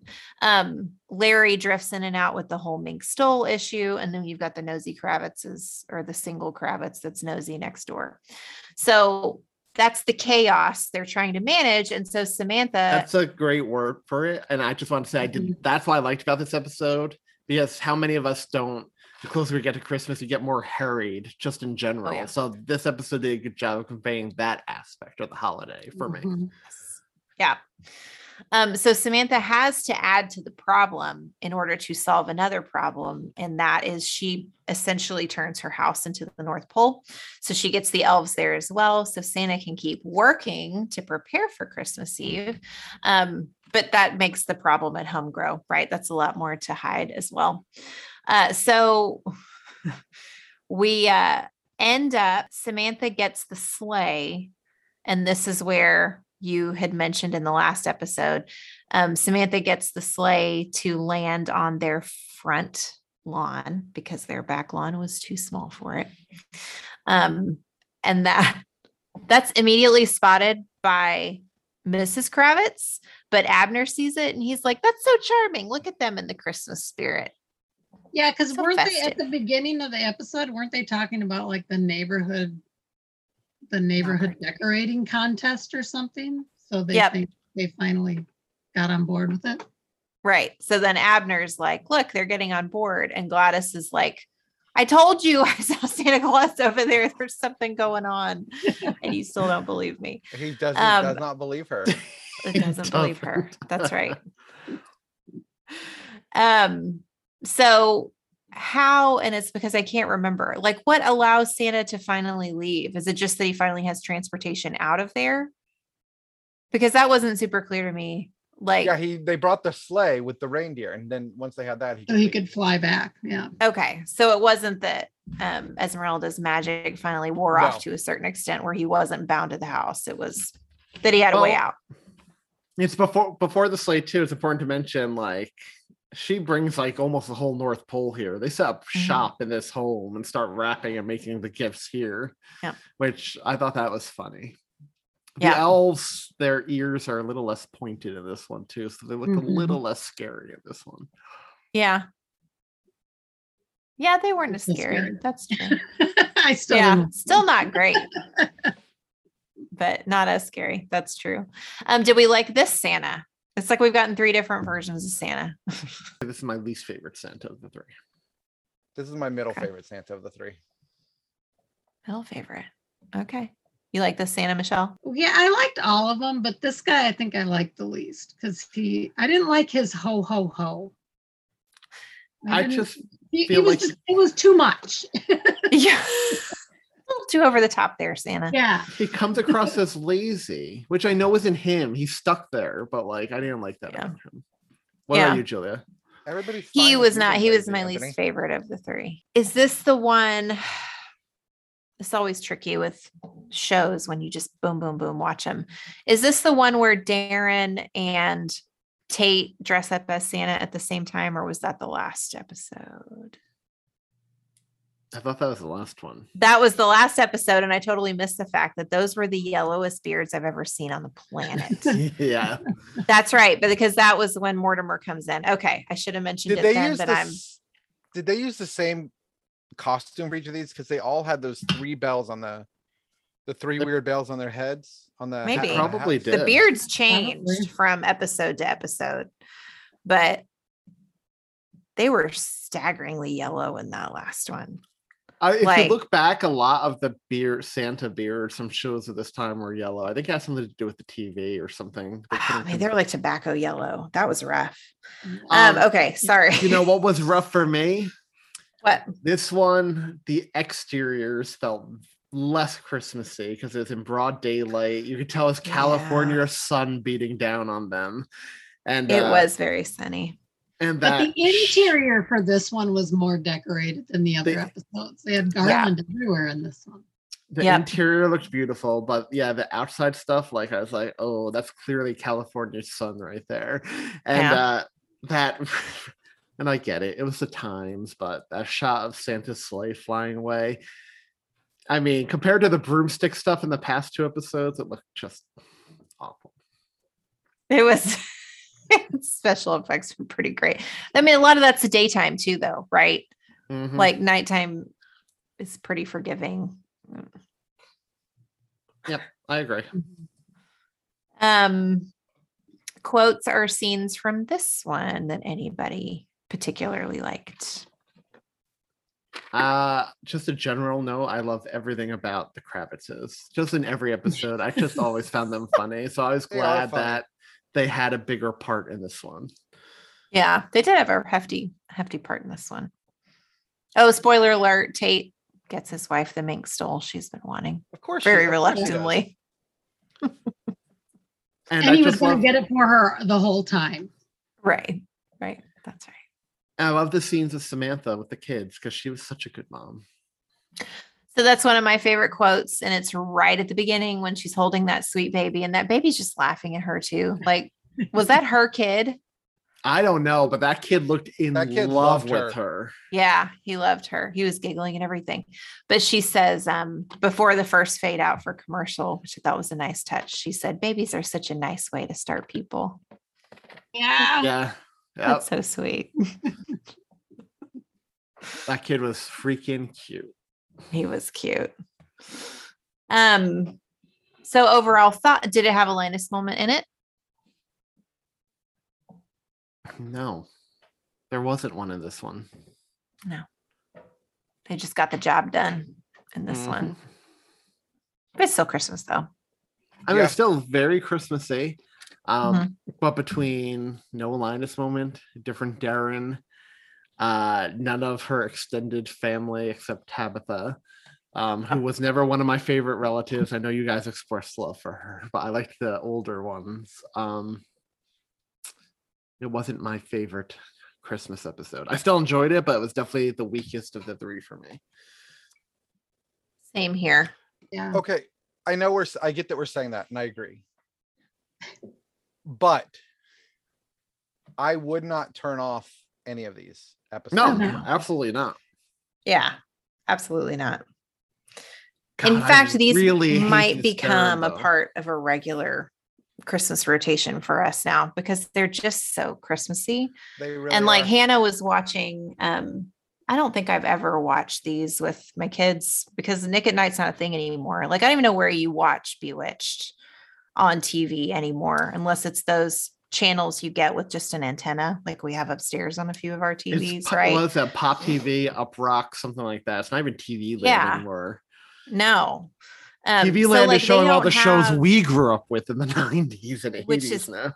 hurts me, by the way, Hurts can I say? Yep. um but like hannah was watching over my shoulder and she was very clearly hooked in that first episode and she's like what are you watching and so these are i'm gonna have to get these in the rotation somehow just because they're wonderful and And I, I think it's, better it's a time period thing too. So many of these Yeah. older shows, they didn't do like the annual episode like so many newer shows did, but Yeah. that made them more special in a way because they put more effort into them. Um, Mhm. We should get more older shows on the list because even the Addams family, when we did that, that ranked like a nine or a 10 for us. Like they just, yeah yeah, are they were great. fun. yeah. So I would love to have like a whole night or weekend in December where we just watch like older movies like at night instead of the newer stuff, older TV shows rather. i like it um okay so then where do we rank this one michele where does this one kind of hit bet- between the other two no numbers This needed one, this one was my least favorite, but like Tom said, I liked them all. okay tom you got a number to put on this one Eight. I'm going seven. Oh, Man, you were We're like a one in mind sync tonight. um, that gives it a 7.33. So we have a 9 for season 1, an 8.167 for season 4, and a 7.33 for season 6. So all very high quality stuff. oh yeah. Would absolutely rewatch any of them. And that Mhm. fourth episode, we'll see when that one comes back, listeners. Maybe you'll get a surprise someday. I think we, cover should eventually we should eventually do that one and maybe um because when we did Modern Family back then, it was before the show ended. They did one more after we did those episodes, so we should like pair Okay. like episodes There we you go. missed together. That'd Good be cool. idea. Yeah. Or if we can isolate highly uncomfortable subject matter from 60s, 70s, 80s shows and just do one episode of this is going to be uncomfortable, but we got to cover it. Maybe that's what we do. I don't know how I feel about that, y'all. I have real good feelings about it. Okay. Um, think of the jokes. Um, that was fun. And listeners, I'm interested um, in how much do you love Bewitched? What were your Nick at Nite like? How was Bewitched and other shows like this introduced to you um, growing up? From a what were your preferred Nick at? Night show, shows? Yeah. And, send us the boomerangs of the nose twitch. Yes. And the four of us will try to do that for Instagram or something. That's a great idea. I like that idea.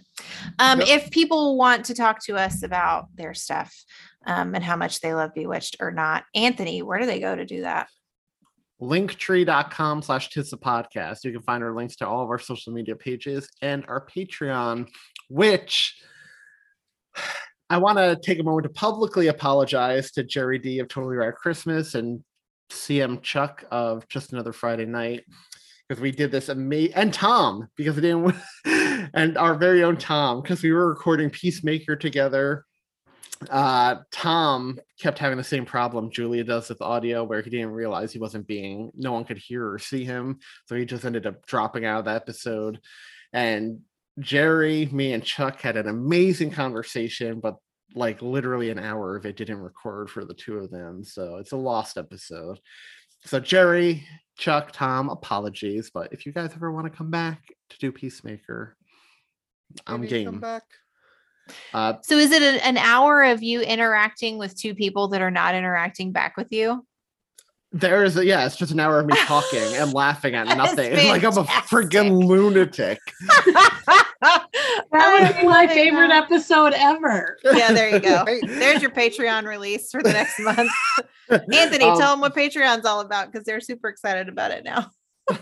yeah, Patreon, so you can get bonus episodes, um, bonus content for as little as a dollar a month. I do have uh there are some things, older things that we recorded toward the end of last year that I may release that just got never got edited. So things will start dropping soon. I know Tom wants to do Space Force soon. I want to do the Batman uh once Julia and Tom see it and like I know a bunch of our listeners are seeing it like Matt Urick, so it'd be cool to get them on. Um so yeah, uh Patreon's gonna start ramping up again now that you know the post-holiday slump and my little break was over. So now's the time to subscribe for bonus episodes and for other content. We just sent out Valentine slash President's Day cards. We have pins and stickers, which I know we're designing a new sticker for our fifth year anniversary, which is insane. Um, Bonkers. and I think we got a new patron just recently, didn't we, Tom? Uh, I think she's been a patron. I don't know what in the world's going on because I looked and she's paid us the same amount before. So I don't know. Ooh, okay, I cut that out. Yeah, I don't have any idea what's going on. Julia, next week we are uh we have more female, strong female content. What are we covering next week? Well, so next week, um, we're going to continue with the awesome co hosts joining us with Charlene Lewis. We are going to cover um, the Christmas episodes of The Golden Girls, which, if you want to go ahead and get a hard get a head start on that, you were looking for season two, episode 11, Twas the Night Before Christmas, and season five, episode 12, Have Yourself a Very Little Christmas. Um, I'm hoping that's not a typo and that's like a funny, funny, ha ha, very little Christmas. It is. Good, because that gives me joy. Um, so if you want to get a head start on those, um, that's what we're going to cover next week. And then the A- following week. And if you I just want to say if you like the Golden Girls, stay tuned because I'm launching a new podcast with some people who may be familiar to you called the Golden Bros, where four men cover episode by episode from a male's perspective every episode of The Golden Girls. So That is amazing. That sounds So- golden. I am starting a podcast where every week April. I review uh, men's opinions about Golden Girls on podcasts. Tom, and that would be and correct amazing. them and correct them. I'm gonna have a podcast about a podcast. Correct them. I mean, obviously, we're gonna need to, right? I'm kidding. I'm so excited for y'all's podcast. I'm excited for it. Um, the week after, actually, the two weeks after that, um, if you are a Sabrina the Teenage Witch fan, it will be a glorious two weeks for you. Um, we're going to cover and split up the six episodes that Sabrina the Teenage Witch had for Christmas um, with both Kinder. Ugh, how do you say her last name? Kendall. You I know I Kendall. flubbed that one, Oh. but what's her last name? How do you say it? Foray. Foray. Foray. With both Kendall Foray and April Riley to close out Women's Month. Pretty excited about that. And then I know But- Julia is going to be really excited for the week after that because it got pushed. yeah, because then it's Babes in Toyland from Yeah. 1961, and I'm super jazzed about that. But t- a little terrified because I haven't seen it in a really long time, and I'm concerned my level of nostalgia. I I forget what podcast I was listening to the other. Oh, you know what? It was it's a podcast called Halloweenies where they do all horror films, like Halloween films. Um, but they were talking about like how it is so different watching a film just for enjoyment versus taking notes to talk about it critically on a podcast because they were they were discussing all the scream films because scream 5 just hit digital they're talking about how Scream 3 is objectively the worst movie in the franchise. It is awful. But if you're just watching it for fun, like you still get the enjoyment out of it. But uh, I was like, man, I can relate with the Christmas in terms of all the Christmas stuff we've covered. Like, just fun versus uh, we have to talk about this critically. This isn't cool. Yeah. It's not cool at all. um, Michele, you were the perfect way to kick off this awesome month of guest hosts. So we are so thankful for you you. Listening, you. but we're even more thankful for you joining this week. Um, thank you Thanks for, for having here. me. It's been a blast. Is there anything you want to plug? Not that's podcast worthy. I actually just launched my new, I just launched a business actually a couple weeks What's ago. What's your business? Kidwell Analytics. It is a data analytics consulting firm, and I have two clients. Oh my gosh, Awesome. congratulations. Congrats. Now I got to figure out like how to do all this marketing stuff because I fell into a couple of clients. So yeah, so trying to keep busy. That's awesome. Congratulations. Awesome. Well, you know what, you. listeners, keep it in mind if you need an analytics consultant. There you go. Kidwell Yeah. Analytics. Yep. Michele is good people. Kidwellanalytics.com. Michele is good people.